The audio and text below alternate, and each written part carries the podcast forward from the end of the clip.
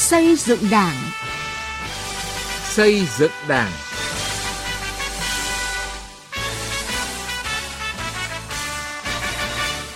Thưa quý vị và các bạn, Ban Tổ chức Trung ương vừa có báo cáo tổng hợp kết quả Đại hội đại biểu Đảng bộ cấp trên cơ sở, Đảng bộ cấp huyện và tương đương nhiệm kỳ 2020-2025. Theo đó, tính đến hết ngày 31 tháng 8, có 1.298 trên 1.311 đảng bộ đã hoàn thành đại hội, chiếm 99%. Về công tác nhân sự, nhìn chung đã được chỉ đạo chặt chẽ, thực hiện nghiêm túc, đúng quy trình 5 bước, bảo đảm dân chủ, khách quan, công tâm, minh bạch. Việc thực hiện chủ trương đại hội trực tiếp bầu bí thư cấp ủy được quan tâm chỉ đạo mở rộng so với nhiệm kỳ trước. Các bí thư cấp ủy được bầu trực tiếp tại đại hội đều trúng cử với tỷ lệ phiếu rất cao. Việc thực hiện chủ trương bí thư cấp ủy không là người địa phương cũng được quan tâm đẩy mạnh và đạt được kết quả tốt. Tuy nhiên, theo báo cáo, công tác chuẩn bị nhân sự của một số cấp ủy chưa thật tốt, nên có trường hợp bầu không đúng với đề án nhân sự được phê duyệt. Một số ít nơi, nhân sự được giới thiệu tái cử nhưng không trúng cử.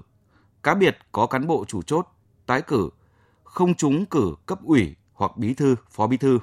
Đặc biệt, một số nơi có biểu hiện lạm dụng việc chỉ định bí thư tại đại hội hoặc ngay sau đại hội gây nhiều ý kiến trái chiều và dư luận không tốt trong cán bộ, đảng viên và nhân dân. Vậy, việc chỉ định bí thư tại đại hội có gì bất thường và gây ra những hệ lụy gì? Đây là nội dung được bàn luận trong chương trình xây dựng Đảng hôm nay với sự tham gia của tiến sĩ Nguyễn Sĩ Dũng, nguyên Phó chủ nhiệm Văn phòng Quốc hội. À, vâng, trước hết là xin được cảm ơn tiến sĩ Nguyễn Sĩ Dũng đã tham gia chương trình ờ, xây dựng Đảng hôm nay. Chào biên tập viên, kính chào ờ, quý vị thính giả. Vâng, à, thưa tiến sĩ Nguyễn Sĩ Dũng, ông có nhận xét gì về việc chỉ định bí thư tại đại hội hoặc ngay sau đại hội như một số địa phương đã làm?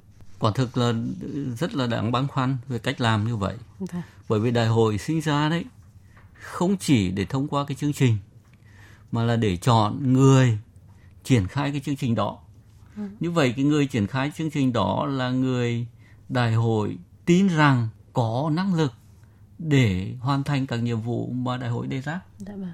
Nhưng mà cái người mà anh chỉ định đấy là nó chả liên quan gì cả. Thì cái cái đó nó để lại cái băn khoăn rất lớn, nó ảnh hưởng đến cái thành công của đại hội. Sáu rồi cái chế độ trách nhiệm nó cũng không rõ lắm. À, rõ ràng là từ cách làm đó thì chúng ta băn khoăn cả về cái vấn đề chế độ trách nhiệm vấn đề là lựa chọn người tham gia đúng không ạ? À, vậy thì tại sao ở một số đại hội lại phải chỉ định bí thư như vậy, trong khi việc thực hiện thí điểm bầu trực tiếp bí thư tại đại hội được dư luận đánh giá tích cực và đảng viên đón nhận như một luồng gió mới ạ? Có lẽ phải có các cái nghiên cứu để chỉ ra nguyên nhân nó khách quan hơn. Vâng. Nhưng mà từ những suy đoán của tôi thì có thể có mấy nguyên nhân nó như thế này. Thứ nhất là anh chuẩn bị nhân sự nó không được cuối cùng lại thì khi mà phê duyệt chương trình rồi ờ, cho ý kiến về chương trình đại hội, nội dung rồi nhân sự, thì mẹ anh thấy rõ là không có nhân sự. Rồi cũng có thể là cấp trên thấy rằng là với cái nhân sự như vậy có thể là không bầu được. Cái thứ ba thì cũng có cái việc là nói thật đấy, dư luận người ta cũng cũng cũng bàn tán nhiều, đó là chạy chức chạy quyền. Con ông cháu cha, anh tìm cách anh gửi vào mà nếu mà anh đi đăng thăng quá bầu cử chưa chắc là trúng thì cái đó không có ừ. thực chất là một vài nguyên nhân thì mới đầu tiên thì chúng ta cũng thấy nhìn rõ ra là nó như vậy À, vậy thì nếu như đối chiếu với điều lệ đảng này và chỉ thị 35 của Bộ Chính trị về Đại hội Đảng bộ các cấp tiến tới Đại hội Đảng toàn quốc lần thứ 13 cũng như quy chế bầu cử trong Đảng và pháp luật của nhà nước thì việc chỉ định bí thư tại đại hội như vậy có hợp lý hay không thưa ông? Có một thực tế là không có một cái quy định nào nó cấm cái đó. Nhưng mà có những vấn đề là chúng ta thấy từ cái lý lẽ của nó thì nó không ổn. Có lẽ ổn hơn ấy, mà thực tiễn đề ra đấy, nó có có luân chuyển, có chỉ định, nhưng mà nó trước trước khi bầu cử mà lại chỉ định về thì không phải là làm bí thư ngay, chỉ định về để tham gia, xong rồi rồi rồi là bởi sự chỉ đạo nào đó thì anh được bầu làm bí thư chỉ định ngay ở đại hội, hoặc là ngay sau đại hội thì quả thực là không có đâu quy định. Và không có quy định là đúng. Và nên tránh là đúng. Bởi vì cái đó nó nó ảnh hưởng đến rất là nhiều mặt uh, không có những cái quy định liên quan đến cái nội dung này cũng như trong thực tế thực hiện thì cũng còn đang rất nhiều băn khoăn. Uh, thế nhưng mà như chúng tôi đã vừa đề cập ở phần đầu của chương trình, theo ban tổ chức Trung ương Đảng thì việc chỉ định bí thư tại đại hội hoặc ngay sau đại hội như một số nơi đã thực hiện là có biểu hiện của việc lạm dụng. Uh, vậy theo ông thì hệ quả của việc lạm dụng như vậy là gì ạ? Hệ quả thì nó rất là nhiều. Trước hết là nó về cái, cái tổ chức đảng ở đấy, Đã. Dạ. cái ban lãnh đạo ở đấy nó hình thành lên một cấp ủy thì nếu mà còn có dư luận là người đó do chạy chức chạy quyền mà được phân công như vậy rồi lại do con ông cháu cha chẳng hạn mà được đặc ừ, cách là như vậy thì tưởng tưởng tượng xong một cái thiết chế làm việc theo chế độ tập thể yeah. Dạ. là anh phải làm việc trong thường vụ thì mà, mà, mà như vậy thì anh làm việc có dễ dàng không nó ảnh hưởng trực tiếp đến cách vận hành của hệ thống quản trị của địa phương ở đấy và đặc biệt là ở cái cơ quan có quyền quyết định ừ, cao nhất của địa phương và như vậy thì không thể nói là là cái cách làm đó nó không ảnh hưởng tiêu cực đến ờ, đến cái sự phát triển của địa phương. Tiếp theo cách làm như vậy có thể gây mất đoàn kết nội bộ. Ừ. nội bộ. Nếu mà chuyển một người về người giỏi đấy chỉ để người giỏi mà người ta cũng biết là giỏi có danh tiếng ấy, chắc là cũng không có vấn đề gì. Rồi người ta cũng tâm tâm phục khẩu phục rồi bằng cái thực tế chắc là cũng ổn nhưng mà anh lại chọn một cái người mà người ta nghĩ là chạy chức tài quyền rồi trình độ nó cũng hạn chế. Rồi ờ, đạo đức tư cách cũng chưa phải là tầm gương. Ừ. thì quả thực là nó dễ mất đoàn kết lắm. Dạ. Và, và triển khai công việc sẽ rất là khó. Tiếp theo nữa thì nó ảnh hưởng đến lòng tin của người dân. Mà ảnh hưởng đến người lòng tin của người dân thì sẽ rất là khó ừ. khi anh triển khai các nghị quyết. Dạ. bởi cuối cùng là người dân là người thực hiện các nghị quyết đó Dạ vâng. Rõ ràng là có rất nhiều những cái hậu quả à, của cái việc mà nếu như lạm dụng việc ừ, thực hiện chỉ định bí thư tại đại hội hay là ngay sau đại hội à, và bàn luận về việc chỉ định bí thư tại đại hội vừa qua liệu có đúng với quy định của đảng hay không có những uẩn khúc hay bất thường gì hay không thì ông Trần Văn Chiến nguyên phó hiệu trưởng trường chính trị tỉnh Bà Rịa Vũng Tàu nêu quan điểm chỉ định tại đại hội là sai chỉ có chỉ định trước hoặc sau đại hội. Đại hội là có hai việc quan trọng nhất. Một là báo cáo chính trị để đề ra cái đường lối. Cái đó ta vẫn nói số một, nhưng thực tế của ta vẫn là cái, thành ra cái số hai đấy. Cái số hai chính là cái số một, chính là cái nhân sự. Tổng bí thư là nhận đi nhận lại và chủ động cả hai cái. Sau đó là có vấn đề nhân sự. Nhân sự là gồm những cái gì? Đại hội của đảng là phải bầu ra ban chấp hành và người đứng đầu. Bình thường là trước đây ta là bầu ra ban chấp hành ban chấp hành bầu ra bí thư. Nhưng bây giờ mình đổi mới là đại hội có thể bầu trực tiếp bí thư càng mở rộng dân chủ để, để phát huy dân chủ trong đảng này chỗ đấy cái đích của đảng là như vậy. Thì bây giờ lại là đại hội không thể bầu được là bí thư mà cứ lại để trống nhìn cái bên ngoài người ta đã cảm thấy không ổn rồi. Nguyên tắc là đây ta đang muốn là dân chủ rộng rãi mà để cho đại hội là bầu luôn bí thư mà chỉ định luôn bí thư. Ngay tại đại hội nghĩa là cái trường hợp này là bí thư là được cấp trên chỉ định và là người không tham dự đại hội. Nếu mà tham dự đại hội thì đương nhiên người ta sẽ là quy hoạch cơ cấu lên là giới thiệu để cho đại hội bầu. À, rõ ràng là xâm phạm đến cái, cái tính dân chủ của đại hội cái quyền của đại hội là được bầu. Nếu mà anh tước đi cái đó là là nó không ổn rồi cái này nó vừa thể hiện áp đặt nhưng đồng thời có thể là cái sự lũng túng trong chuẩn bị nhân sự. À, thưa tiến sĩ Nguyễn Sĩ Dũng, ông có bình luận gì về quan điểm của ông Trần Anh Chiến vừa rồi? Tôi thấy quan điểm như vậy là là là, là chính xác tôi ủng hộ cái quan điểm đó. Vâng. Bởi vì thực chất tôi không biết là có trường hợp nào cần thiết mức độ phải phải làm như vậy. Ừ. Nhưng mà hạn chế được nó là rất quan trọng, rất quan trọng. Cuối cùng lại thì một cái cấp ủy được bầu ra, một cái bí thư bầu ra chúng ta phải bảo đảm cho người đó có sự chính danh danh chính thì ngôn ngữ thuận. Còn người ta quan điểm như anh là một người của cấp trên cử về không thôi. Mà lại là nếu cấp trên cử về, người sáng láng thì thôi cũng đỡ. Người ta được quan niệm là chạy chức chạy quyền sẽ rất khó khăn ông Chiến cũng như ông vừa đề cập đến sự lúng túng trong công tác nhân sự thể hiện qua chỉ định bí thư tại đại hội. À, vậy thưa ông thì công tác cán bộ, nhất là chuẩn bị nhân sự cho đại hội, thông thường chúng ta đã có quy hoạch, đào tạo kết hợp với cả luân chuyển, cả một quá trình như vậy nhưng mà vì sao ở một số nơi vẫn lúng túng và bị động như vậy?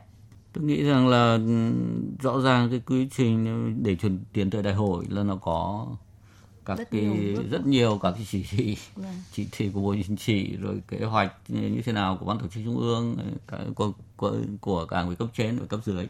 Tôi nghĩ là cái đó mà chuẩn bị một quá trình rất là lâu dài không không không phải là ngày một ngày hai. Vâng. thế thì như vậy cái điều thứ nhất là anh triển khai các cái chỉ thị đó các cái nhiệm vụ đó là có vẻ là có vấn đề. Anh triển khai hoặc là nó không nghiêm túc hoặc là anh làm uh, không nghiêm túc và làm hình thức tiếp theo cái công tác quy hoạch rồi nó nó là cán bộ nên nó phải có quy hoạch nó nằm trong quy hoạch nó nó là cả một quy trình ừ. mà bây giờ làm cán bộ phải có năm bước cơ nếu mà anh làm đúng năm bước thì có, có lẽ là nhân sự nó phải tương đối là chắc chắn ừ. như vậy thì do nguyên nhân dân này hay là nguyên nhân khác thì các cái bước làm công tác tổ chức cán bộ đấy là đã không được tuân thủ thì đấy là tôi tôi tôi nghĩ nguyên nhân chính là như vậy. Phải nghiên cứu cụ thể của trường hợp thì anh biết là nguyên nhân gì. Vâng. nhưng mà ờ, vì nó có quy định nó rõ cả rồi mà lại làm không được. Thì chỉ vì cái đó. Rồi một nguyên nhân khác nữa cũng là suy luận thôi. Ừ. tức là anh ờ, cũng tìm cách này cách khác để anh cài nhân sự của anh mà cài không có nổi. Lấy ví dụ như vậy. Ừ. Ờ, nó theo quy trình đấy nó không vào được và bây giờ anh sử dụng quyền lực của bên trên để anh anh anh tác động. Nhưng mà cũng có một cái thực tế rằng là quy trình thì rất là rõ ràng rồi. Có những nơi thì thực hiện rất tốt nhưng có những nơi lại vẫn xảy ra những tình trạng như vậy đúng không ạ? Ừ. vâng. À, trước khi tiếp tục cuộc trao đổi thì mời quý thính giả và tiến sĩ Nguyễn Sĩ Dũng nghe một số ý kiến của các chuyên gia cán bộ đảng viên và nhân dân à, về việc chỉ định bí thư tại đại hội cái thẩm quyền là có. Nhưng mà thường là người ta không làm trong cái dịp đại hội. Gần như là từ trước đến nay người ta không làm như vậy. Người ta thường là đưa về trước xong đó rồi không phải về bầu. Nhưng mà tại đại hội thì cái thẩm quyền tức là, là nếu mà con người điều động thường thường là ví dụ đấy là cái tật của công tác tổ chức cán bộ. Đáng lẽ anh phải đưa về trước. Anh tin tưởng cán bộ đảng viên và anh đưa cán bộ về nó đang hơn sau đó là, là, là anh lãnh đạo anh bầu. Thay vì cái chuyện là đến cái thời điểm đó là anh chỉ định. Thì thực ra mà nói là về mặt quy định ấy, của đảng ấy thì không phải là sai nhưng mà không nên khi mà giới thiệu người về chuẩn và hai nữa là cán bộ đảng viên tốt thì cái chuyện bóng có vấn đề phải nói là một cái biểu hiện thiếu chủ động của công tác cán bộ. Bây giờ đến đây hồi anh mới làm thì làm sao mà làm được? Tôi chưa nói cái chuyện là gì tức là anh quá dùng quyền tập trung lên trên. Còn thế này anh đang hoang đảng cấp trên có kinh nghiệm tìm ra một con người đủ tiêu chuẩn này kia thứ thì mình cũng tin tưởng họ sẽ bầu chứ có gì đâu mà sợ theo cái điều lệ đảng thì khi cần thiết ừ. thì cấp có thẩm quyền được chỉ định bí thư phó bí thư và giới thiệu vào ban thường vụ để được uh, cấp ủy uh, bầu này. Có nhiều trường hợp có nằm trong quy hoạch đâu mà chỉ định có phải là cái nguồn đào tạo quy hoạch đâu. Dẫn đến anh muốn đi anh cũng phải phải phải, phải chạy. Nhân dân người ta nhận định đấy là một cái biểu hiện gọi là tham nhũng quyền lực. Qua các trường hợp chỉ định bí thư ngay tại đại hội hay sau đại hội một thời gian ngắn ở một số địa phương đảng viên và nhân dân không khỏi băn khoăn lo lắng về thực trạng chạy chức chạy quyền, lợi ích nhóm và biểu hiện tham nhũng trong công tác cán bộ. Đề nghị Trung ương cần kiểm tra làm rõ những trường hợp chỉ định vừa qua có phải vì mục đích trong sáng để bổ sung cán bộ cho vùng thiếu và yếu về cán bộ như địa phương nói hay không qua những ý kiến vừa rồi cho thấy rằng là việc chỉ định bí thư tại đại hội khiến nhiều cán bộ đảng viên lo ngại về tình trạng chạy chức chạy quyền. À, thưa tiến sĩ Nguyễn Sĩ Dũng, những lo ngại của các cán bộ, đảng viên và người dân có chính đáng hay không ạ? Tôi nghĩ là những băn khoăn lo ngại đó là hoàn toàn chính đáng. Bởi vì tại sao có một quỹ trình ờ, mà nó chính danh, ờ, chính thức anh không sử dụng. Để trả lời câu hỏi đó đi. Mà mà cái đó nó lại bắt buộc là nó đúng ở chỗ thế này này. Đại hội đề ra nhiệm vụ, đề ra cái kế hoạch cho 5 năm tới. Với kế hoạch đó thì đại hội phải nghĩ là chọn được ai để thực hiện cái đó chứ. Đó là lý do tại sao mà người đứng đầu gọi là bí thư. Tại sao người ta lại không gọi là bầu chủ tịch, ừ. chủ tịch đảng. Chủ tịch là người đề ra chính sách, còn bí thư là người thực hiện. Bao giờ cũng thấy tổng thư ký là là một cách gọi khác của bí thư. Bí thư là cách gọi của ta nhưng mà đó là người được chọn ra để thực hiện ừ. để thực hiện thì đại hội đề ra thì đại hội chọn người thực hiện chứ. Ờ, một cái thiết chế đề ra mà lại, lại không chọn được người thực hiện thì làm sao? Thì thành thử là anh lại đưa một người khác về. Thì đó nó, nó ảnh hưởng đến chính tính chính danh và ảnh hưởng đến cả thành công của đại hội. Đấy là mọi người băn khoăn và đấy cũng là kẻ hở. Người ta băn khoăn ở đây là kẻ hở để có thể chạy chức chạy quyền. Cái thứ ba nữa nó ảnh hưởng đến dân chủ. Ảnh hưởng đến dân chủ. Ảnh hưởng đến cái sức chiến đấu và sự đoàn kết sau này của cái cấp ủy ở địa phương À, vâng, như vậy là những lo ngại và băn khoăn của đảng viên nhân dân là có cơ sở. Vậy làm thế nào để mà có thể khắc phục tình trạng né phiếu bầu để mà để vào cấp ủy bằng cách chỉ định trực tiếp bí thư tại đại hội như vừa rồi thưa tiến sĩ? Không bây giờ thì cái này rất dễ thôi. Ừ. Phải có một cái hướng dẫn và một cái quy định của đảng. Tôi nghĩ ban tổ chức trung ương nên có cái nên có cái tham mưu cho bộ chính trị có cái quy định rõ trường hợp nào thì anh có thể chỉ định tôi nghĩ là cũng không nên loại hoàn toàn bởi vì thực tế nó sẽ rất là phức tạp trong những cái công việc này. Đấy quy định cho rõ trường hợp nào thì anh có thể được. Còn còn lại thì là không. Mà mà như vậy cái quy định đó là là rất quan trọng dạ. để sau này nó không bị lạm dụng. Đồng thời nó cũng không quá cứng để mà cái thực tiễn nó xảy ra anh không xử lý được. Thì tôi nghĩ cái đó là cái cơ bản. Sau nữa thì những cái lý luận về việc là nhân sự nó liên quan đến đại hội như thế nào bảo đảm tính chính danh của nhân sự bảo đảm thành công của đại hội Dạ vâng. À, bên cạnh việc là cần quy định rõ trường hợp nào thì được chỉ định trực tiếp bí thư tại à, đại hội thì cũng cần phải quy định rõ rằng là nếu như lạm dụng thì sẽ phải chịu trách nhiệm như thế nào đúng không ạ? Vâng, nếu mà đã có cái quy định rõ như vậy thì ai mà làm sai thì phải bị kỷ luật thôi. À, vâng cũng từ việc bầu trực tiếp bí thư, việc chỉ định bí thư ở các đại hội đảng bộ cấp trên cơ sở, chúng ta có thể rút ra bài học kinh nghiệm gì cho đại hội đảng bộ cấp tỉnh thành tới đây và làm thế nào để mà công tác cán bộ thực sự là sự hòa quyện giữa ý đảng à, và lòng dân, thưa tiến sĩ Nguyễn Sĩ Dũng ạ? Cái đầu tiên là rút kinh nghiệm của cấp ờ, trên cơ sở và lắng nghe được dư luận người ta phản ứng đối với cách làm nó như thế nào ừ. và từ đấy rút kinh nghiệm đấy. tránh lặp lại cái mà đã xảy ra ở ở cái đại hội đảng ờ, cấp trên cơ sở thì thì thì rõ những cái chương trình truyền thống như thế này cũng rất là quan trọng vâng. để rút kinh nghiệm và tôi nghĩ có cái chỉ đạo kịp thời cũng là quan trọng. À, dạ vâng, xin trân trọng cảm ơn ờ, tiến sĩ Nguyễn Sĩ Dũng đã tham gia chương trình của chúng tôi ạ.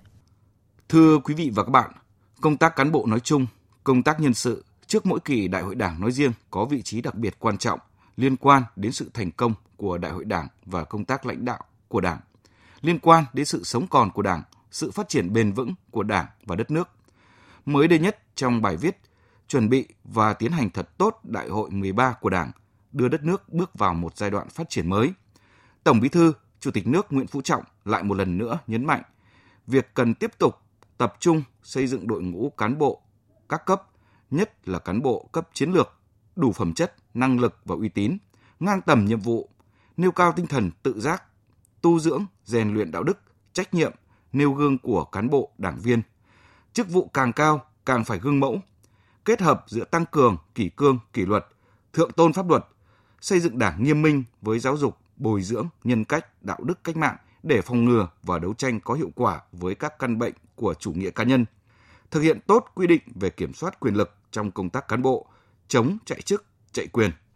Tới đây, chúng tôi xin kết thúc chương trình xây dựng Đảng hôm nay. Chương trình do biên tập viên Sĩ Lý thực hiện. Cảm ơn quý vị và các bạn đã quan tâm theo dõi.